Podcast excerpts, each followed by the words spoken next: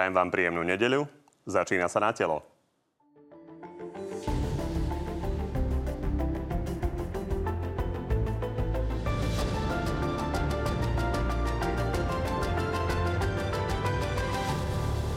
Matovičová vláda zápasí s otváraním škôl, ale ešte viac sama so sebou. Lucia Nikolsonová tvrdí, že nás pripravila o miliardu eur z eurofondov. Táto je nenávratne preč. Údajná viníčka Veronika Remišová to pritom ostro odmietla. Ani Robert Fico s Petrom Pelegrinim sa neuchýlili k takémuto zákernému klamstvu. Tí sa viac ako koaličným hádkám venujú tomu, ako sa cez referendum vrátiť k moci sme oficiálne spustili petičnú akciu. No a okrem toho máme pre vás aj exkluzívny prieskum o tom, voliči ktorých strán sú najviac proti a ktorí naopak za očkovanie. No a našimi dnešnými hostiami sú podpredseda parlamentu Juraj Šeliga, dobrý deň.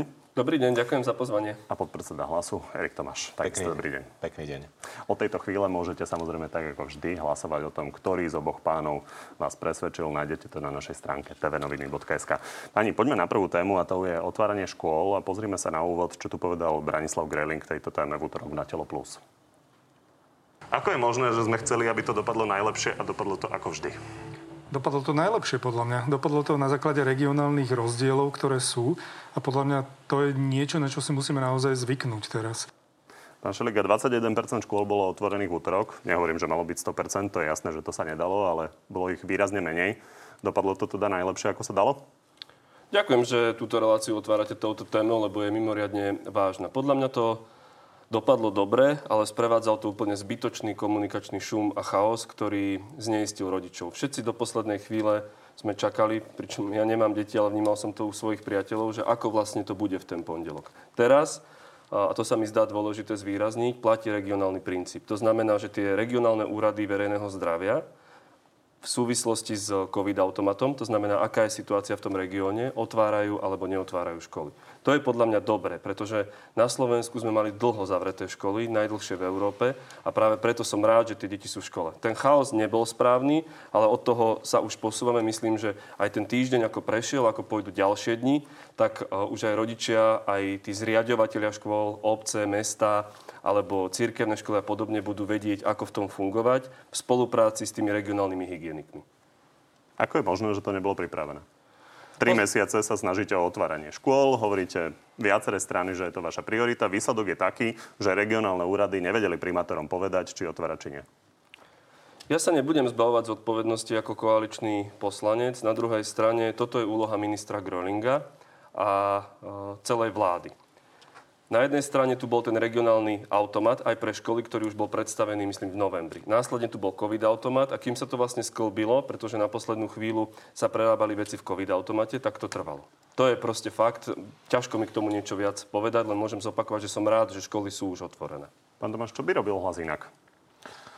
Pán moderátor, myslím si, že to príslovie, ktoré ste citovali aj vy, je ruské a znie presne Chceli sme to urobiť najlepšie, ako sme vedeli a napokon sme to urobili tak, ako vždy. To je tak príznačné pre túto vládu, aj v prípade otvárania škôl. Všetci si pamätáte, ako sa rozhodovanie napríklad aj o otváraní škôl dialo. Pán premiér sa odrazu utiahol do úzadia, lebo vraj nechcel, chcel nechať celé to rozhodovanie na údajne podľa jeho slov populistických stranách. Pán Krajňák po prijatí uznesenia vlády vyhlásil, že nemohol hlasovať za to uznesenie, pretože ani len netušil, čo vlastne prijali a stranická šéfka pána Šeligu konštatovala, že o otváraní škôl bude rozhodovať, citujem, pán Boh vie kto. A takto to presne vyzerá počas pandémie so všetkým ako s otváraním e, škôl. Jednoducho, keby sme boli pri moci my, tak sa do tejto situácie nedostaneme. Totiž pri e, vládnutí tejto vlády došlo k zásadným chybám, vďaka ktorým, respektíve kvôli ktorým sa Slovensko ocitlo v situácii, v akej je. Chcem len pripomenúť, že Dobre, v súčasnosti... Poďme na tú situáciu vo všeobecnosti, Dobre. aby sme zhodnotili tú koronu. Ide teraz ale naozaj o to otváranie škôl. Napríklad jedna z alternatív bola taká, že budeme testovať. V Rakúsku sa napríklad deti samé testujú. My vieme, že tie nosové testy alebo tie kloktacie testy sme od nich vzdialení týždne, možno 2-3. Čo by ste robili vy, vy inak v tejto situácii s deťmi konkrétne? Tak v prvom rade chcem povedať, že my sme samozrejme za otváranie škôl, pretože deti sú už dlho doma a nemá to dobrý vplyv na ich výchovu a vzdelávanie a zaťažujú sa aj samozrejme rodičia, ktorí s tými deťmi musia byť doma. Takže my podporujeme otváranie škôl. Priznám sa ale, že keď s tým vláda prichádza teraz v čase, keď je na Slovensku rozšírená britská mutácia vírusu, ktorá napadá aj mladšie ročníky, dokonca aj deti, a hrozí juafrická mutácia, tak neviem, či to nie je rizikové. Ak už teda vláda do toho chcela ísť, tak naozaj mala byť pripravená na pretestovanie e, škôl, žiakov aj zamestnancov a na základe takýchto opatrných a jasných a dopredu avizovaných opatrení mala postupovať. Toto sa tu opäť deje na poslednú chvíľu. Pozrite sa, s očkovaním učiteľov sa začalo až piatok, alebo a budú pokračovať tie ročníky nad 55 až pondelok. Čiže opäť sa to deje v jednom veľkom chaose. Ja sa obávam, že pokiaľ sa potvrdia tie predikcie odborníkov, že tá britská mutácia je naozaj rozšírená už po celom Slovensku a hrozí nám juafrická mutácia, tak tie školy budú o chvíľu opäť zatvárať. Poďme. Lebo sme sa dostali do toho za tú, stavu. Za tú reakciu, aj ten konštruktívny prístup, pán Tomáš, aj vy ste za otváranie, všetci to vnímame. Myslím si, že mohli by sme sa tu hodinu baviť o tom, že ako to bolo komunikované a nebolo komunikované. Ja sa nebudem, o tom nebudem, baviť. Rozumiem, Poďme sa baviť teda o tom, že niečo sa udialo a že čo máme čakať, že sa bude diať no, ďalej. Lebo bez ohľadu na regionálny automat druhý stupeň zďaleka ešte nie je otvorený, čiže musíme nejakým spôsobom k nemu dospieť. Ako? Práve preto je dôležité, že platí COVID automat a že platí automat na otváranie škôl. S tým, ako aj pán Tomáš poznamenal, začínajú sa očkovať učiteľia, čo je veľmi správne. O kloktacích testoch, aj tých kratších ako keby testoch antigénových, o tom vláda rokuje, čo ja mám informácie, že možno budúci týždeň alebo ten ďalší by už tu mali byť. Problém je, že na trhu ich nie je to. To znamená, že ich objednali tie dodávky chvíľku trvajú, lebo sú ako keby vzácnejšie, ako tak môžem povedať, tým, že to je novinka. Toto si myslím, že je cesta, že aj deti v školách sa budú testovať, či už tými kloktacími testami, alebo tými menej invazívnymi, povedzme, antigénovými testami a takto postupne si bude ten regionálny úrad verejného zdravia v súvislosti so zriadovateľom kontrolovať tú situáciu. Aj tá britská mutácia, aj tá poznámka, ktorú hovoríte, je úplne správna pretože inak je postihnutá Bratislava alebo Dunajská streda a inak je postihnuté námestovo alebo Košice okolie. To znamená, že preto je správny ten regionálny princíp. Aj podľa toho, že v tomto sú tie dáta dobré, že vidíme, že ako sa rozširuje alebo nerozširuje ten britský, britský vírus. A podľa mňa v tomto je správne držať sa toho regionálneho prístupu, pozerať na to, aká je tá situácia a snažiť sa, aby tie deti v školách boli. Ja len dodám, vy hovoríte, že tých testov je nedostatok. Fakt je, že o tom hovoríme už dlhodobo a v Rakúsku tie testy používajú deti. Takže otázka je, či sme ich nemali objednať skôr. Pani, poďme ale všeobecne na tú situáciu. Pán Tomáš hovorí, že by to manažovali úplne inak. Poďme sa pozrieť na tlačovú konferenciu, ktorú mal hlas nedávno. Mnoho z týchto obetí sa dalo odvrátiť. Tak poďme si to rozobrať, čo by ste vlastne od začiatku robili inak. Lebo keď sa pozrieme na výroky Petra Pellegriniho, ja som si nevšimol, že by on žiadal nejaký sprísnený lockdown. Pred Vianocami naopak kritizoval tie opatrenia, hovoril, že vláda ide skomplikovať najkrajšie sviatky roka. No, ja by som e, bol v prvom rade nerád, aby sa nejaká zodpovednosť za manažovanie koronakrízy hádzala na opozíciu. My už sme viackrát povedali, že prvou chybou, ktorú vláda urobila, e, bolo to, že zanedbala leto. Pán Matovič aj pán Sulík priznali vyhláseniami, že v lete zaspali. V lete sa mali posilniť úrady hygieny, úrady verejného zdravotníctva, malo sa e, personálne doplniť dotrasovanie kontaktov. Potom prišla tá tzv. atomová zbraň vo forme plošného testovania. Už vieme dobre, ako dopadla prvá aj druhá. Podľa ústavu, Sociologického ústavu Slovenskej akadémie vied, plošné testovanie napokon zmenilo správanie ľudí, ktorí si mali pocit, že boli e, pozitívne, teda negatívne testovaní, ale boli to falošné testy. Tým pádom stratili nejakým spôsobom obmedzenia, prestali sa obmedzovať a mohlo to spôsobiť ešte ďalšie šírenie choroby. Ale ak sa popra... ja tomu poznamenám, ale... vy hovoríte, že vláda nezvládla leto, po lete bola nepripravená a vy ste 13.11. ústami teda Petra Pellegriniho vyzývali na otváranie reštaurácií, štadionov a fitness centier. To bolo povedané v určitom kontexte a to teraz si to nepamätám, pretože... No konkrétne je to 13.11. Facebook Petra Pellegriniho A 13.11. po lete, ktoré hovoríte, že vláda Povedal to v nejakom kontexte, ja si ten kontext už nepamätám, musel by som sa ho pozrieť, ale poďme pán eh, moderátor ďalej, pretože stále mám pocit, ako keby opozícia mohla za to. Aby sme si rozumeli, tá Chcem otázka smeruje k tomu, kľúčovej... že nechceme počuť len kritiku opozície, ale ja sa... alternatívu, Dobre, ja ktorá aj... často môže byť nepopulárna. Ja ju aj poviem, ale chcem povedať tú kľúčovú a fatálnu chybu vlády. Na prelome decembra a novembra Odporúčali odborníci tvrdý lockdown pred Vianocami a počas Vianoc a vláda Igora Matoviča ich nepočula, nevypočula a ešte 16.12. to bolo to fatálne zlyhanie vlády na rokovaní vlády čo priznal aj pán minister Krajčí, lebo sa báli protestov, neprijali tvrdší lockdown, pustili ľudí na Vianoce, pustili ich na lyžovačky a podobne. A výsledkom toho sú tragické čísla, pán moderátor. Ukážem len jeden jediný graf v tejto diskusii. Ten je úplne aktuálny. Takže Slovensko, aby to videli aj ľudia, Slovensko je momentálne najhoršou krajinou na svete v počte úmrtí za posledný týždeň v prepočte na obyvateľa. A Máme tu takmer 6 tisíc mŕtvych, 6 tisíc mŕtvych ľudí a o väčšine z nich pán Matovič priznal, že si ich berie na svoje ramená, lebo im bolo možné zabrániť, pán moderátor. Keby niečo také vyhlási pán Pelegrini a jeho vláda, tak sa tu spustí revolúcia v médiách, na námestiach a tu sa nedeje nič. Nekonajú ani orgány činné v trestnom konaní, pretože keď raz pán premiér povie, že mohli zabrániť tým úmrtiam, tak mala konať NAKA, mala konať prokuratúra, už len keby nie na základe medializovaných informácií, tak na základe trestného oznámenia, ktoré podala strana hlas. Ak sa pýtate, čo by sme robili my, my by sme nikdy nedopustili, takýmito fatálnymi chybami, akými bolo plošné testovanie a hovorím to, to zlé rozhodnutie o lockdowne pred Vianocami, aby tento stav nastal. A potom ano, by sme sa mohli poviem, baviť... že ten lockdown, ktorý hovoríte, že bolo treba zaviesť, tak Peter Pellegrini 16.12. hovoril, že vláda okrem iného skomplikovala najkrajšie sviatky roka tými opatreniami. Ale, ale, no tak počkajte, ale to už musím doplniť. Ale pán Pelegrini to povedal v súvislosti s tým,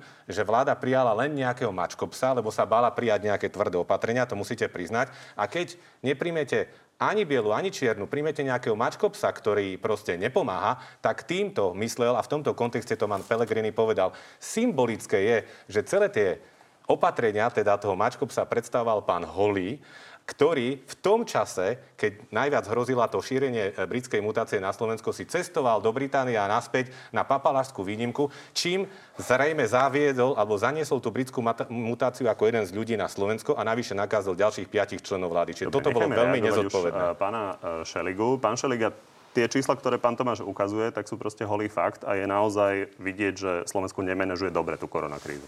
Dovolte mi ako keby tak trošku urobiť v tom poriadok, lebo pán Tomáš povedal viacero vecí, ktoré si myslím, že nie sú úplne férové. Jedna vec je, čo sa týka čísel a umrtí. Každé jedno to umrtie je obrovská tragédia.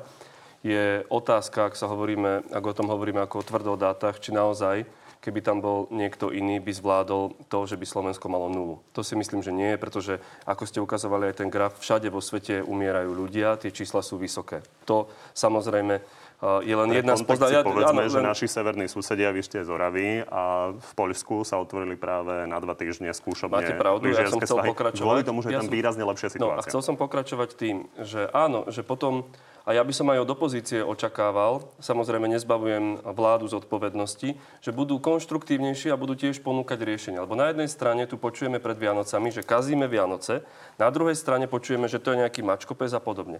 Ja neviem, je zbytočne sa podľa mňa teraz vrácať k Vianociam, lebo už sme vo februári. Tá pointa je, že kto čo povedal je, že či napríklad aj opozícia je schopná podporiť tvrdší lockdown. Lebo áno, pred Vianocami podľa môjho názoru, my sme to aj komunikovali ako strana, mal byť ten lockdown tvrdší. Dnes sme tu, to znamená, že opäť je tu šanca aj pre opozíciu, nie ako ich zodpovednosť, ale ako podaná konštruktívna ruka. To znamená, že čo je cesta teraz?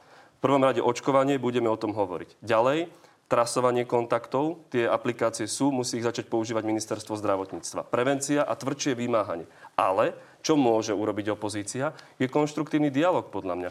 Lebo pán Tomáš na jednej strane, správne je to jeho právo, politicky mi hovorí, čo všetko zle sme urobili, ale ja som od nich nepočul pred Vianocami povedať, áno, bude to ťažké, poďme do tvrdšieho lockdownu. Alebo teraz pri tých školách, pardon, že na to, akí sú skúsení politici, na to, aká je tá situácia ťažká, by som očakával konštruktívnejší prístup. To hovorím za seba. Čo sa týka zodpovednosti, máme regionálny semafor, máme COVID-automat, to znamená, toho sa musíme držať a tie čísla začnú postupne padať dole a začne sa situácia zlepšovať. O tom no, som toto si ale nemyslia všetci, ani v koalícii. Richard Sulik hovoril na teatri, že treba otvárať obchody. Robert Fico dokonca povedal, že treba otvoriť reštaurácie. Takže toto si vyjasníme, aby diváci mali predstavu za vaše strany otváranie obchodov a reštaurácií viete si predstaviť? Niektoré obchody sú otvorené a čo sa týka otvárania plošne obchodov, tam by som počkal na to, kým sa čísla zlepšia. Môžeme hľadať nejaký hybridný model, ktorý už aj dnes beží cez rôzne vydania a podobne. Ale nedajú sa otvárať obchody, keď tie čísla sú tak zlé. To je... Takže reštaurácie a obchody ste proti, treba to ponechať v tejto v situácii stave. áno, pretože je to Pán prepáčte, populistické podľa mňa no. zo strany pána Sulika momentálne. No, v tejto situácii, keď som aj opísal, a tá situácia je objektívne vážna, ísť do otvárania obchodov a reštaurácií určite je nenáležité a musíme počkať na zlepšenie tých čísel. Opakujem, vláda jednoznačnými vlastnými chybami dostala Slovensko do tohto stavu a preto bohužiaľ v tejto chvíli nemôžeme otvárať. Na rozdiel od nejakého Polska, Maďarska, Rakúska, kde sa veselo otvára. Budeme... Preto, počkajte, neskačte mi do reči. Pretože tieto vlády prijali včas opatrenia, vďaka ktorým teraz títo ľudia môžu pokojnejšie žiť. My musíme počkať, ja hovorím, že som za otváranie škôl, ale je rizikové dokonca aj deti teraz púšťať do škôl kvôli tej britskej a africkej mutácii, ale jednoducho budeme to podporovať tak citlivo, ako sa len dá. Ale keď pán... Nechajme ale pán Šelik, ale len nechcem na jeho reagovať. Pán Šelik, ale vy ste povedali niečo... Reagoval naozaj dvoma vetami. Niečo povedal pán moderátor, povedal niečo k opozícii, jednu vetu. Pán Šeliga, prečo ste opozíciu nevolali k jednému stolu vtedy, keď to bolo ešte náležité? Prečo ste neschválili mimoriadnu schôdzu k pandémii, ktorú sme navrhovali? Prečo ste e, neschválili bod riadnej schôdze, ktorý sme navrhovali? A hlavne pred Vianocami, keď ste potrebovali predlžiť núdzový stav, ste nezdvihli telefón a nezavolali Petrovi Pelegrinimu, ale radšej ste vyhnali pozitívnych poslancov za fóliu do parlamentu. Otázky boli položené, takže vypočujme si odpovede. Poďme na ten, keď už vám na ten avizovaný to, prieskum Ja je otázka kultúry a nastavenia tých vzťahov, ale ja som za to, by som rád dohovoril. Ja by som za to, aby sme mali konštruktívnejší, aby sme mali konštruktívnejší dialog. Ale len jednu vec chcem povedať, keď hovorili ste aj vy o tých krajinách, pozrime sa na Nemecko, kde teraz Angela Merkel uzavrela niektoré regióny a povedala, dokiaľ tie čísla neklesnú pod 500 hospitalizovaných tam v nemocniciach, nebudeme vôbec otvárať. Tyrolsko, v, na, teda na hraniciach Rakúsko, Nemecko, Taliansko a ďalšie takéto regióny sú ešte viac uzavreté. Preto to hovorím, že nie je to čierno-biele. Nedá sa na to pozrieť tak, že všetko na Slovensku je iba zle. Isté, tá emócia tu vzniká, žiaľ Bohu, aj tou komunikáciou. A to všetci cítime, snažíme sa ako za ľudí do toho vnášať pokoj. Ale ak sa pozrieme globálne, napríklad na západnú, strednú Európu, tak vidíme, že tá situácia sa alebo zhoršuje, potom sa zlepšia podobne. A dôsledky toho sú vždy na základe nejakých opatrení. To znamená, ja som napríklad teraz rád, že pán Tomáš povedal, že som proti tomu, aby boli momentálne otvorené obchody. Lebo tak si myslím, že to je správne, tak to vychádza z dát. Pre korektnosť treba povedať, že naozaj na západe bola predtým prvá vlna silnejšia, u nás bola slabšia, ale teraz sme naozaj, tak ako pán Tomáš ukázal, na tom najhoršie.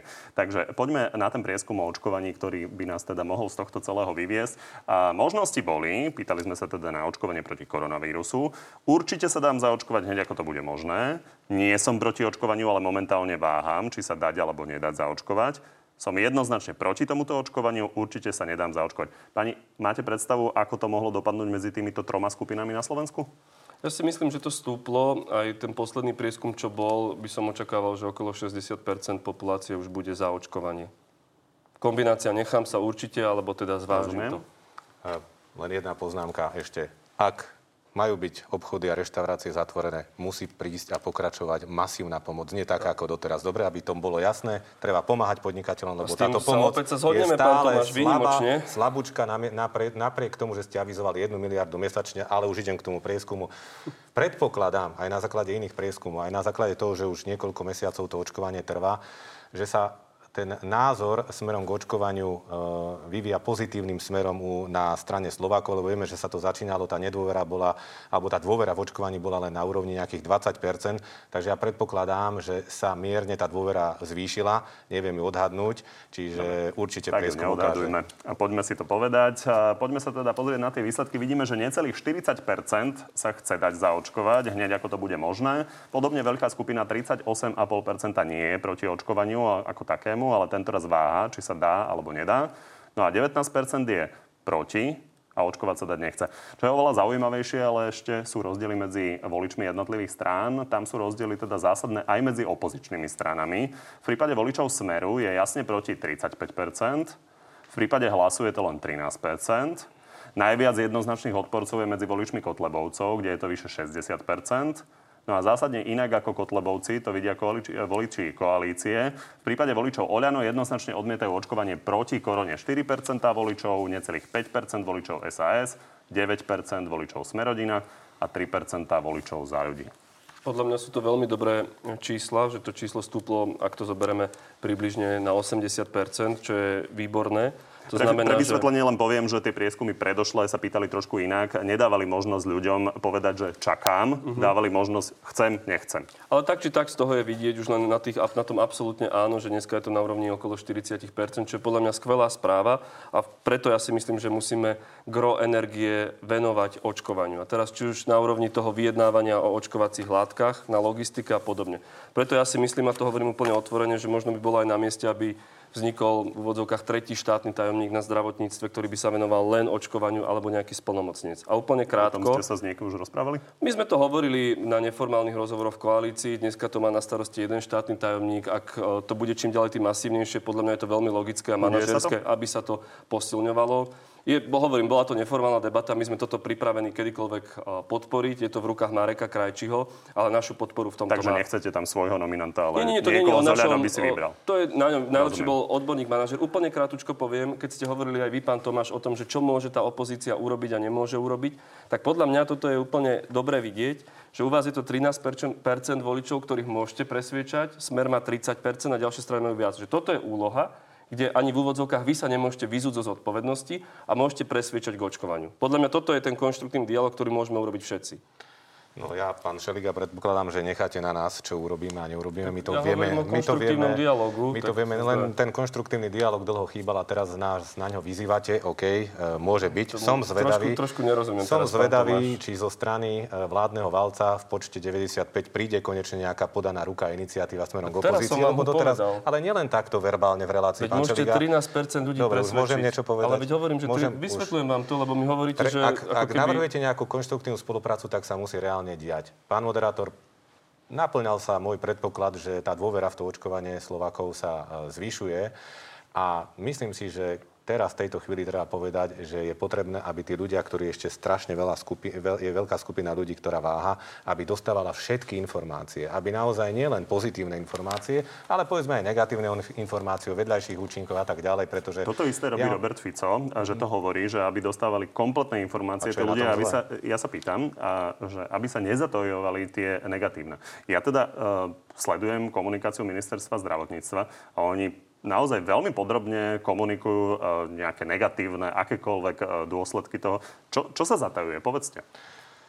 Sú tu určité vedľajšie účinky tých vakcín. V mojom okolí ja, mám, ja pochádzam z rodiny zdravotníkov. Brat je lekár, manželka je lekárka a už sú zavakcinovaní, pretože pracujú v prvej línii a sú tam aj vedľajšie účinky. Treba, aby ľudia o týchto vedľajších účinkoch vedeli. A to nehovorím, Denne, a to denne sa nehovorím preto, aby o tom, som... kto mal, koľko je tých, čo mali zvýšený tlak, uh, takí, čo Pán mali začervenanie. Takže pýtam sa, že čo by ste chceli počuť, aby, aby, sa- naozaj ministerstvo No, vedelo, ja, čo sa ja podľa vás nemám, ja nemám pocit, že tie médiá informujú len, uh, len teda objektívne oboj strane aj o výhodách, aj o nevýhodách vakcíny. Chcel by som väčšiu pluralitu tých názorov, chcel by som, aby naozaj tie informácie boli vyvážené a nič zle nehovorím. Nič zle nehovorím len to, aby sa k tomu človeku dostala tá informácia objektívna a vyvážená.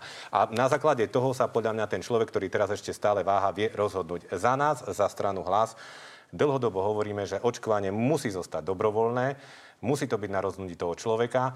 To, čo odmietame, je papalášizmus pri očkovaní, nejaké sa predbiehanie. Viete dobre, že sme boli prvou stranou, ktorá odmietla ponuku predsedu parlamentu Kolára na preočkovanie sa všetkých e, poslancov s výnimkou Richarda Rašiho, ktorý je lekár a ktorý bude asistovať a pomáhať e, v nemocnici. Toto je náš princíp. Majú sa očkovať tí, ktorí to potrebujú, to znamená chorí ľudia, starí ľudia a ľudia v prvej línii. A ja pevne verím, že aj pán Šeliga pochopil, že on, keď sa dal zaočkovať medzi prvými, ako mladý človek, ako podpredseda parlamentu, tak to nebolo teda veľmi eh, vhodné gesto voči ostatným občanom. Môžem Stále, krátko, stále celkom nechápem, že o čom sa neinformuje, ale tak je vaše chcem, dobré ja právo ja chcem reagovať, pán redaktor. Pozrite, teraz si podľa mňa ľudia mohli urobiť, že dobrý obraz o tom, ako to môže a nemôže, alebo fungovať. Lebo mňa učili, že vždy začni od seba. Ja hovorím, a povedal som vám, že je tu 13% ľudí, ktorých vy môžete presvedčiť a vy ste spustili niekoľko vied, kde ste všeličo možné dookola Čo? porozprávali. Čo? Miesto toho... Okrem toho, že ľudia majú dostať informácie. Nič iné som nepovedal. Pán Tomáš, máte veľa priestoru, veď nechajte aj mňa. Že Jednoducho, miesto toho, aby ste povedali, áno, urobíme to. Veď ja nehovorím, že to musí robiť celý hlas, môžete to povedať vy za seba, ja to hovorím za seba. Tej vašej výtke, čo ste mi povedali ohľadne očkovania, ja sa aj normálne staviam čelom, áno, teraz spätne, keď sme sa o tom... sa vám už niekedy podarilo, že opozičný politik by bol vyzvaný z vašej strany v diskusii, že nech niečo urobí a on povedal, že to urobí? No ja neviem, ale to je, však môžeme sa baviť, aký to štýl politiky, ja som mu to povedal, Nielen, to nejako to zareagoval. No áno, lebo sú to, je to 13% jeho voličov. Ale Podľa mňa to nejde, ale pozrite, ale tu nejde, ale tu nejde o to, že pán Tomáš je z hlasu, ja som zo za ľudí, on je v opozícii v koalícii. Tu ide o to, že očkovanie je jediná cesta, ako sa z toho dostať von. Čo sa týka informácií, kľudne majme ich viac. Vláda e, zaviazala RTVS uznesením rozšírme a spustíme tú kampaň. Ak máte pocit, že je málo, povedzte toto, toto, toto tam ešte dajme. Veď ja som úplne za. A úplne krátko k tej výtke, ktorú ste mi dali, áno, spätne sa na to pozerám, že nemal som tam vtedy ísť. Nie preto, že by som sa nechcel nechať očkovať, ale preto, že mňa pozvalo ministerstvo zdravotníctva, ja som sa nikde nepchal a chceli sme tak pomôcť. Potom spätne sa ukázalo, že to bolo kritizované a že keby tam možno išiel niekto iný, možno pán Pelegrini alebo ďalší, že by to bolo ešte väčší výtlak. Toto ja nemám problém si uznať, ale nebol to žiadny papal, že my sme chceli pomôcť témy, ale uzavrime Pán Čeliga, ja to uzavriem jednou vetou, len ja vás chcem poprosiť, že už druhýkrát... Vy už, nie, nie, hovoríme rovnako, len máte tento pocit. Už druhýkrát chcete poučovať nás, čo by sme ja mali a čo by sme nemali robiť. Pán Čeliga, my máme svoj vlastný názor. Máme vlastný názor aj na vakcináciu, tak nás nechajte tlmočiť ale... naše názory verejnosti. A keď som dnes povedal jednu jedinú vec, že ľuďom by sa mali dostávať kompletné informácie o vakcinácii a majú sa sami rozhodnúť, či sa dajú, tak je to absolútne v poriadku. Ale a, nechajte, aké? a keď hovoríte o štýle, o štýle politiky, že vy máte štýl politiky a my tak vám chcem pripomenúť, že strana hlas má teraz 25% a vy 5%. Ale takže ja tomuto, ja teraz úplne som akože zaskočený, ale ja vás nepoučím, ja to zopakujem pre divákov. Máte taký mentorský akože prístup raz. k tomu. Fakt teraz vám nerozumiem. Ja som len povedal, toto môžeme urobiť spolu. Je ale jedno, že či sme... svoj názor. Veď, ale máme trošku ma, odlišný názor, ale máme odlišný názor. Ale, nie, ale ja točíme v kruhu. Prepačte, ja to chcem povedať. točíme sa v kruhu. vy ste olutovali, prepačte, vy ste olutovali, že ste sa boli dať očkovať, tak konkrétnu informáciu si pozrime, povedzme aj záhlas. Pán Ráši hovoril už pred dvoma týždňami, myslím, že teda ide do tej nemocnice, už bol. Ja teraz nemám tú konkrétnu informáciu, neviem, či sa už bol zaočkovať a či bol v tej nemocnici, ale viem, že komunikuje s riaditeľom jednej z košických nemocníc, že kedy môže prísť pomôcť túto informáciu to vám. A pán, Raš, a pán Raši to určite Dobre. splní. Pani, to. sporo eurofondy, počuli sme v úvode, že sa naozaj rozhoral medzi Luciou Nikolsonovou a Veronikou Remišovou, tak si pripomeňme, čo bolo povedané. Ja sa pani ministerka ospravedlním v roku 2023 keď bude vyčerpaná, vyčerpaný posledný cen. Robert Fico, mm, Kotleba alebo Peter Pellegrini nemusia robiť vôbec nič, len zobrať si k tomu pukance. Pán Tomáš, vy ste sa vyjadrili na Facebooku, že Slovensko neodvratne prišlo o jednu miliardu z eurofondov. Matovičová vláda jednu miliardu nechala vyfúčať hore komínom popri tom, čo niektorí ľudia nemajú doslova čo dosť. Takže vy ste sa postavili na stranu uh, pani Nikolsonovej, takže vy máte informáciu, že naozaj sme o tú miliardu prišli? Prečítajte si to, pán moderátor, lebo ste ma nesprávne citoval. Slovensko prišlo neodvratne o jednu miliardu eur, tam to máte napísané. Toto nevyhlásila opozícia, ale europoslankyňa Ďuriš Nikolsonová. Takže nie ja som to povedal, ale citoval som Luciu Ďuriš Nikolsonová. Matovičová vláda však jednu miliardu eur nechala vyfúčať komínom. Čiže Podľa, vy ste sa postavili v, na stranu pani Nikolsonovej pani Nikolsonovej. Len sa pýtam, no. či áno alebo nie. Tá udalosť mala samozrejme svoj vývoj, potom sa e, ozvala Európska komisia, ktorá uviedla e, vyjadrenie pani Nikolsonovej na pravú mieru, čiže ten status, ešte raz opakujem, citoval som pani Nikolsonovú, bol písaný v ten deň, keď ešte nebolo známe záver Európskej komisie. Keby ste išli na ďalší môj status, tak by ste zistili, že môj názor na túto vec je, že vôbec nie je dôležitý spor medzi pani Nikolsonovou a pani Remišovou, lebo e, to nech si rieši koalícia, to je tak typické pre ňu. Ale tento spor vyplavil oveľa horšiu a zásadnejšiu vec, pretože pani Remišová v rámci toho konfliktu priznala, že vláda... inej téme, no tak... tak treba povedať, že... Je, lebo neodpovedali ste mi na tú pôvodnú otázku, či, či nebolo teda unáhlené sa riadiť tými informáciami, lebo ste skonštatovali teda, že sme prišli o tú jednu ja... miliardu eur. A Lucia Nikolsonová je vašim častým superom, tak len preto sa pýtam, že či ste si to nechceli overiť. Tak len, aby, len počkajte, pán, teraz pán Šeliga vec sa pýta, pán moderátor mňa, lebo mi idete skočiť do reči ešte raz. Citoval som pani Nikolsonovú a takto to v koalícii vyzerá, keď na seba 된다. Proste nepravdivými informáciami útočia, ako sa neskôr potvrdilo. Ja som predsa nemal mať odkiaľ iné informácie, len som komentoval ten citát. Ale to, čo mi dúfam dáte dopovedať, je, že vôbec nie je dôležitý ten konflikt medzi pani Remišenou a Nikolsonou. Toto je typické, opakujem, pre koalíciu. Ale ten konflikt vyplavil jednu strašne závažnú vec. Pani Remišová priznala, že eurofondy z plánu obnovy vo výške 6 miliard eur sa budú na Slovensku deliť nie podľa potrieb rezortov, teda potrieb občanov, ale podľa výsledku vládnych strán vo voľbách. A že autorom tohto kľúča je Oľano, teda pán premiér Matovič. To je proste niečo neuveriteľné, pretože jediné vysvetlenie pre takéto stranické delenie eurofondov je to, že ide tam o snahu kradnúť tie eurofondy. Tento status ste, citátu, teda ten, to je tento status ste už, pán moderátor, nejakým si spôsobom prehľadli, ktorý ja nasledoval hneď na, dru- začíname najprv od toho, čo sa ja viem, vy ste to chceli, po, vy ste to chceli Pán Tomáš má naozaj pravdu, že tá debata o tom pláne obnovy 6 miliardovom sa naozaj mení a idú sa presúvať tie peniaze, takže idú sa presúvať podľa stranického kľúča a je to kon- e, korektné? Nie. Len krátko mi dovolte zareagovať na otázku. Áno, nie, pánovi Tomášovi dve minúty hovorí všetko možné. Proste faktom je, že Slovensko nestratilo miliardu eur. To treba zopakovať. Dávam súhlas na to. Áno, no, je to pravda. A teraz, čo sa týka plánu obnovy, tak momentálne prebiehajú rokovania e, medzi ministrom Hegerom a Európskou komisiou na jednej strane a ministrom Hegerom a koalíciou. V piatok bolo online rokovanie s našim klubom s tým, že my sme navrhovali pánovi Hegerovi, a ja to považujem za správne, aby v určitej fáze prišiel aj do parlamentu a verejne aj opozícia, aby mala právo sa k tomu vyjadriť a aby bola o tom diskusia predtým, ako to odíde finálne do Bruselu. Lebo to si myslím, že je správne. V nejakej fáze to chcela opozícia, opozícia prepačte, prepačte. Veď... Dožaduje už mesiace.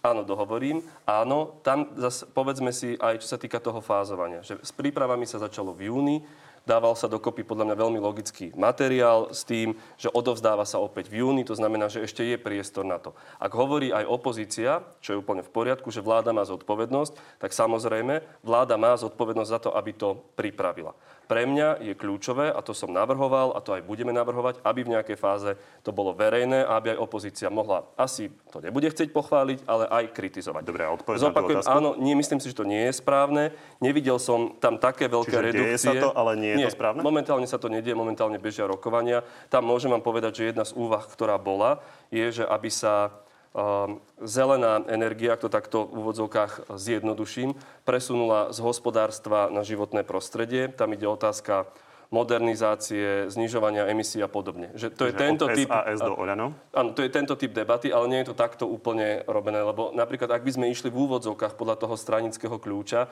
tak by sme museli brať napríklad z Európskeho sociálneho fondu, respektíve zo sociálnych vecí a tej oblasti sme rodina. Čo je hlúposť, lebo by im to nevychádzalo. Nie, nie sme za to, myslím si, že tak nebude. Ak budú nejaké presuny, budú v rámci logiky, že životné prostredie rieši aj emisie napríklad a podobne. No uvidíme, kedy sa opozícia dočka a naozaj bude môcť o tom diskutovať v parlamente. Peter Pellegrini hovoril, že o to žiada. Poďme sa ale pozrieť na iný konflikt v koalícii, ktorý je teda už staršieho dáta. Toto to povedal minulý týždeň Richard Suligo Igorovi Matovičovi. Ja dokonca si myslím, že Igor Matovič nevie žiť bez konfliktu, no vždy to musí byť niekto, v tomto hypercitlivý a navyše je extrémne pomstichtivý. Čo s týmto? Nie je nutná rekonštrukcia vlády, alebo ako to chcete vyriešiť? Lebo asi uznávate, aj Richard Sulik dodal, že nie je úplne vylúčené, že by mohli prísť predčasné voľby za istých okolností? Ja si myslím, že príde ako keby rok tejto vlády, rok od volieb, kde táto vláda aj táto koalícia si bude musieť robiť odpočet, férový odpočet. To znamená, čo sa podarilo a čo mohlo byť lepšie. A tam je podľa mňa priestor na to, ak tieto vzťahy budú takýmto spôsobom pretrvávať, aby sa páni zamysleli nad tým, že či neuvažujú buď o, neviem ani ako to povedať, ak je možná štandardizácia, čo už všetci máme o tom pochybnosť, alebo nejaký typ rekonštrukcie. Ale, a to podľa mňa je logické opäť pre ľudí, je, že hlavnú ťarchu zodpovednosti nesie v tomto premiér Matovič, respektíve Olano, ktoré má najväčší počet poslancov a dostal najviac percent. Ak by sa SAS alebo Olano rozhodli meniť, tak by ste neboli proti? Je to na nich, tie nominácie oni dávajú, oni ich môžu stiahnuť. My sme by za to, situácii? My sme za to, aby sa situácia štandardizovala, aby ľudia neboli traumatizovaní takýmito konfliktmi. Áno, hovoríte, že tomu sami neveríte veľmi, takže Nehovorím, ste za to... Áno, cítim tam určitú, určitú pochybnosť. Ja by som privítal, aby miesto toho, že ľudia otvárajú noviny alebo čítajú noviny s tým, že čo za Sulik povedal Áno, to sme už počuli viackrát, preto sa No, pýtam, že či si myslíte, že by tomu pomohla tá rekonštrukcia. Tak záleží, akým spôsobom by tá rekonštrukcia samozrejme prebehla, veď to je iste zrejme. Pán Šeliga, no ja neviem, podľa mňa tá vláda sa asi len tak ľahko nerozpadne, lebo veľmi rýchlo, a vy ste organizovali na námestiach e, protesty za slušné Slovensko, ste obišli to vyjadrenie vašej stranickej šéfky pani Remišovej, že sa tu eurofondy delia podľa stranických tričiek. Toto Ja je jedno, to je- toto je, no ale toto bolo také, viete, také, že áno, nie je to ja úplne to tak. Ešte raz, toto je, tak, toto je taký škandál, pán, Ale ja to pán rád Šeliga.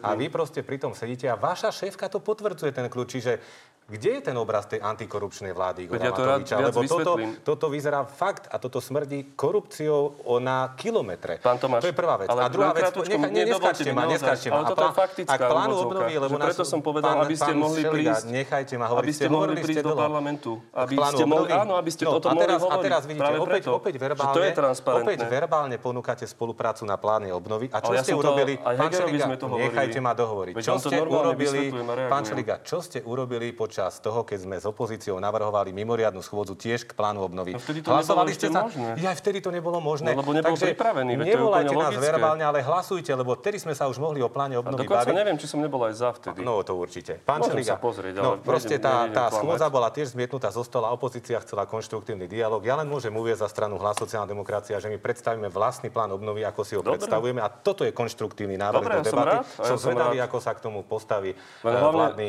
vládny valec. Ale takže, viete, takže pán Tomáš, viete, že teraz ale tak ako keby útočíte na mňa a priori trochu, ale je to v poriadku. Neútočím. Ale viete, že hlavný Hovorím fakty. architekt, prepačte, hlavný architekt toho plánu obnovy je Heger. Akože z povahy veci, lebo je minister financí. ale a ja som rád, že prídete. Ale ste podpredseda Veď ja- parlamentu a parlament zamietol tú schôdzu. No, pán. áno, lebo v tom momente to nebolo, Takže ale ja som rád, že prídete.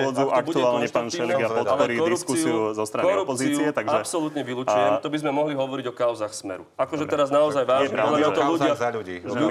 Pokojne, ale hovorme školstva o tom pri eurofondoch. Škandál pána Plavčana je, je pomerne Áno, známy, veď ale, ale je. Ja to priznám, pán Šeliga, moderátor, je. Uzavrime potom- teda tú potom koalíciu, to takže delenie. pomohlo by, pomohla by výmena premiéra k tomu, aby sa tá situácia upokojila? To, že či sa vymení premiér je na Olano. Ako naozaj, lebo to je najväčší, oni, oni majú najväčší... Vymeniť treba celú vládu, to už nepomôže ani výmena premiéra, ani výmena jednotlivých ministrov, vymeniť treba celú vládu a preto Čo sme my spustili petíciu za referendum za predčasné voľby. Ľudia budú mať možnosť nánovo rozhodnúť v referende, či chcú túto vládu alebo inú vládu a tých alternatív je strašne veľa. No, veď my sme boli svetkami toho, čo sa tu dialo tých 12 rokov No a čo sa tu deje niektor- teraz tento rok? A niektoré veci žneme, pán Tomáš. Ten dobre, stav zdravotníctva teraz sa nemusíme... žnieme no teraz? napríklad, že v akom, Čo žnieme teraz, pán- akom pán, stave, Šeliga? už neviete ani moje meno, ale v akom stave Ja sú viem. nemocnice. Niekedy Pán Tomáš, ale teraz v dobrom, že to Ale nie v vidíme... dobrom, nie ale v sú- je dobrom, vy to stav, ja chcete nechcem- sa baviť o stave zdravotníctva Áno, no bavme sa o ňom, prosím. Veď vieme, v akom stave sú tie Nejdeme nemocnice. sa to bol o stave 12 rokov za ne zdravotníctva, zodpovedný. ak Robíte dovolíte. také tvrdé fakty. Vy to hovoríte tak fatálne rozhodnutia. Ľudia, zomierajú a vy My nás nemáme po roku, vládnutia budete z nás obviňovať. ventilácie a máme katastrofálne nemocnice. tie respirátory Ani jednu novú nemocnicu ste Ja nepostavili za registrujem 12 len pán rokov. Šeliga, môžem vás poprosiť? Samozrejme. na trhovú... eh, Takže poďme sa pozrieť nie len na situáciu v koalícii, ale aj v opozícii. A konkrétne Robert Fico sa vyjadril pomerne otvorene k strane hlas. Toto je to vyjadrenie. Absolútne najvplyvnejším človekom v novej strane hlas e, sociálna demokracia je Peter Žiga. Lebo Pelegrini je Žigov človek, Žiga nie je Pelegriniho človek. Bez Žigu sa nevie Pelegrini pohnúť. Je to tak? Ja už som toto vyjadrenie pána predsedu komentoval a e, chcem povedať toľko, že my v opozícii sa máme sústrediť na túto neschopnú amatérskú vládu Igora Matoviča a nie vzájomne útočiť takýmito podpasovkami na seba. Samozrejme, že to nie je pravda, neprospieva to spolupráci a myslím si, že ani voliči hlasu, ani voliči smeru nechcú takéto vyjadrenia a takýto konflikt. Stačí a dosť je konfliktov na strane vlády, nie to, že by ešte A opozícia dobre, vy ste robili urobila. eh, dlhšie komunikáciu Robertovi Ficovi, takže vy viete, že keď on povie niečo trikrát za 3 minúty, a tak to naozaj nie je náhoda. Takže uh, chcel vám ublížiť? To bol celý cieľ? No nie je prvýkrát, e, čo pán predseda Fico s, útočí na hlas. My to nerobíme, všimnite si, sústredíme sa čisto na opozičnú politiku a na túto vládu a chcem teda aj pána predsedu a vôbec smer e, poprosiť, nech sa aj oni koncentrujú tak, ako deklarujú na túto vládu, pretože túto vládu treba vymeniť, ľudia sú už zúfali a treba dať možnosť ľuďom opäť rozhodnúť o novej vláde. A keď už hovoríme o pánovi Žigovi, tak e, je zaujímavé, že vy sa musíte nejakým spôsobom poskladať na to, aby vaša strana mohla e, fungovať. Vy ste prispeli desiatimi e, tisícmi eur. A pán Žiga je je známe, že je pomerne bohatý človek. A prečo on neprispel nič? To ja zatiaľ neviem. Na tom účte, ktorý mám vysí na stránke, my, my, sme sa, my sme sa samozrejme zložili z našich platov na činnosť strany, pretože žiadne iné príspevky momentálne nemáme. E, neprešli sme voľbami. Na rozdiel od iných strán tu ponúkame určitý nadštandard, pretože strany tie výdavky a príjmy vždy sumarizujú vo výročných správach každý rok. My sme akýkoľvek príjem, tuším nad 100 e, alebo nad 1000 eur, zverejňujeme transparentne na tej stránke.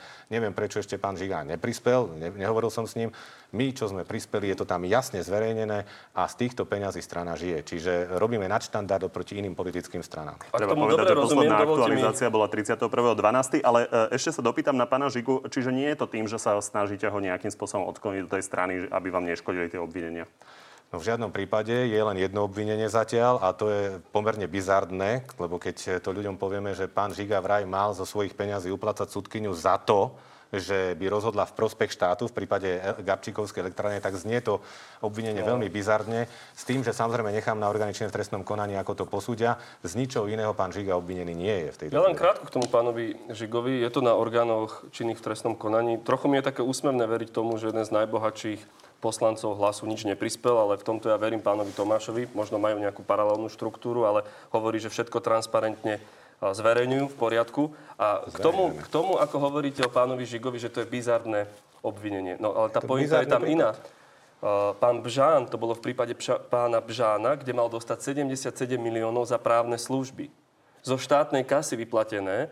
A on, keď Kapčíkovo teda vyhralo, on ho zastupoval, jemu bolo vyplatených, malo mu byť vyplatených 77 miliónov, nakoniec dostal 17 miliónov. A to podozrenie je, že či náhodou potom z tých 17 miliónov sa tá odmena ešte nejakým spôsobom nedelila. Ja som rád, že štát vyhral e, Gabčíkovo. Ale pánovi Bžánovi bolo vyplatených 17 miliónov eur za právne služby, čo je úplný škandál. Za zastupovanie na najvyššom súde, pán Presne Šviga. tak, nie len za. To bolo, to bolo séria viacerých. Počkajte, tam bolo viacero. Ste to, to celé zastupovanie. Ste to spojili. Ale tá, dobre, tá pointa je toto. Ak ma chcete chytať na číslach, v poriadku. Pointa je toto že pán Bžán dostal veľa miliónov eur zo štátnej pokladnice. A podozrenie vo vzťahu k pánovi Žigovi je, že on za niekým chodil a vybavoval to, aby Gabčíkovo vyhralo a aby si potom tú odmenu mohli deliť. To je tá pointa. No. Takže pointa v tom nie je, pán Šeliga, pretože keď mám správne informácie, tieto e, informácie o odmene pre pána Bžana sa predsa netýkali rozsudku Najvyššieho súdu, ale Európskeho súdu, čo už bolo dávno posunuté. Viete dobre, že tá odmena sa potom navyše výrazne znížila. Zasadil sa, eur. zasadil sa za to sám pán Žiga a vy ste spojili... O obrovskej a vy ste teraz spojili jablka s hruškami, Nie. čo nebolo veľmi korektné. Nebolo Nie. to korektné. Je to, to tak? Bol, to bol dlhší prípad, pán Tomáš. Ale ja mám informáciu, že odmena že sa týkala, prvý... možno sa milím, ale odmena sa mala týkať Európskeho súdu pre bolo... Európskeho súdu, kde sa rozhodoval ten prípad dodatočne. A kumulatívne, viete čo, pozrime si to, dobre, lebo aj vy váhate. Dobre, ale ja to, to nie, veď ja vám hovorím, že ten ale prípad sa vyvíjal je, x je rokov, to máte pravdu, a... ale pointa je, že oni mali dostať veľa peňazí za zastupovanie štátu. A tam je podozrenie, či sa to nejakým spôsobom potom z tých 17 miliónov, ktoré on dostal, či sa neodcitli niekde Opakujem. inde. To je, tá, to, je to podozrenie. Nekorektne, nekorektne ste to spojili, ja viem, o aký prípad hovoríte, v tomto ale nepadlo žiadne obvinenie, takže vy máte nejaké hovorím, konkrétnejšie informácie? Nie, tam ja hovorím o tom, že preto je problém alebo to podozrenie, že pán Žiga za niekým chodil a snažil sa to v úvodzovkách vybavovať. Z toho on je podozrivý, lebo tam, čo bola kľúčová, bola tá odmena tých, najprv to malo byť cez 70 miliónov, opozícia to veľmi kritizovala, potom to bolo 17 miliónov. To je tá pointa.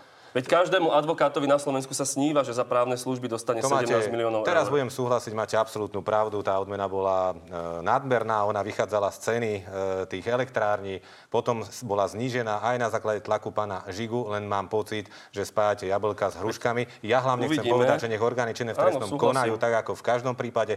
Pevne verím, že takisto A... bude posúdený aj prípad vášho otca, zakladateľa Andreja Kisku, ktorý je stále obvinený z daňového zločinu. To by neviem, na čo sa, neviem, na čo, no ale keď vy útočíte na našich kolegov, ja tak ja vám to vraciam, ja to aby ste sa netvárili, že vy ste tu jediná slušná strana. Vy ste váš, ne, neskačte mi, keď, keď vám to nepríjemné. Váš otec, zakladateľ vašej strany, stále čeli obvineniu z daňového zločinu, tak toto znie z daňového zločinu. A navyše ho NAKA vyšetruje kvôli tomu, ako sa dostal k pozemku, pretože v súdnom konaní bol, bolo už rozhodnuté, že ten pozemok nadobudol nelegálne, ale NAKA prešetruje aj trestnoprávnu rovinu celého prípadu. Čiže pevne verím, že pravidlo padni komu padni bude platiť pre všetkých Samozrejme. politikov. Krátko jednu vetu naozaj. Politikov.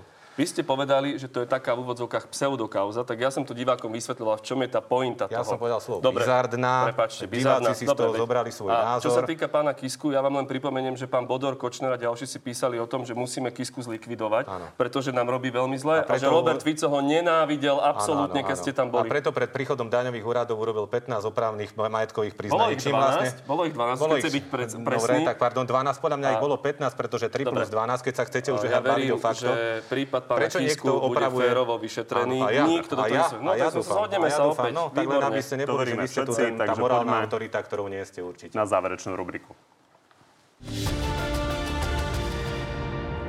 Pani, príjmate pravidlá áno, nie na tri otázky? Áno. Ja dúfam, no ale... Tak Ruku do ohňa za to nedám. Na všetky sa naozaj dá nešlo áno, nie, áno, nie, sú úplne korektné. Takže Peter Pellegrini hovorí, že predčasné voľby nemusia znamenať návrat Roberta Fica. Vy osobne uprednostnili by ste koalíciu zo Smerodina či SAS pred Smerom? Je predčasná odpoveď na túto otázku. My nevylučujeme žiadnu stranu s výnimkou ľudovej strany naše Či vy Slovensko. osobne by ste uprednostili?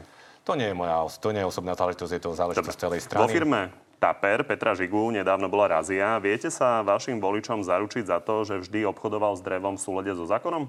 Ako ja osobne, to je otázka na Petra Žigu. To. Poznáte ho veľmi dlho. No tak ale ja neviem posúdiť e, jeho podnikateľskú činnosť, čiže ja pevne verím, pevne verím, že, a pán Žiga to aj povedal, že to celé vysvetlí. To je moja odpoveď. Smer ohlasil, že pre spory s poštou o referende podá trestné oznámenie. Nemôžeme hovoriť o ničom inom, len o pokuse trestného činu marenia referenda. Pán Tomáš, opäť vy osobne veríte tomu, že cez ten spor o referende pri pošte sa vláda snaží vám poškodiť? Ja som sa dokonca tomu aj venoval, čiže to podozrenie bolo veľmi vysoké, ale beriem vysvetlenie pošty, že sa bude pozitívne venovať akejkoľvek zásielke na referendum, takže chcem ľudí poprosiť, aby posielali. Dobre, tak skúsme, pán, pán Šeliga, áno, nie. Za ľudí e, brojilo proti plošnému testovaniu. Súčasný dnešný platný stav testovania, tak, a sa, tak ako ste odhlasovali, považujete za správny? Covid automat, áno. K tlačovke SAS o eurofondoch. Očakáva vaša strana ospravedlenie od pani Cigánikovej? Nie. Igor Matovič tvrdí, že SAS by pri odchode z vlády stiahla aj polovicu poslancov za ľudí. Je možné, že by sa to stalo? Nie. Tak pani, ďakujem, že ste pri, dnes prišli do Markízy. Ďakujem za pozvanie, peknú nedelu všetkým. Ďakujem aj ja, peknú valentínsku nedelu všetkým. No a že ste boli s nami, ďakujem aj vám. V Nátelo Plus máme pre vás v útorok o 14. na TV novinách naživo duel Andreja Danka a Belu Bugára. Prajem vám ešte príjemný zvyšok nedele.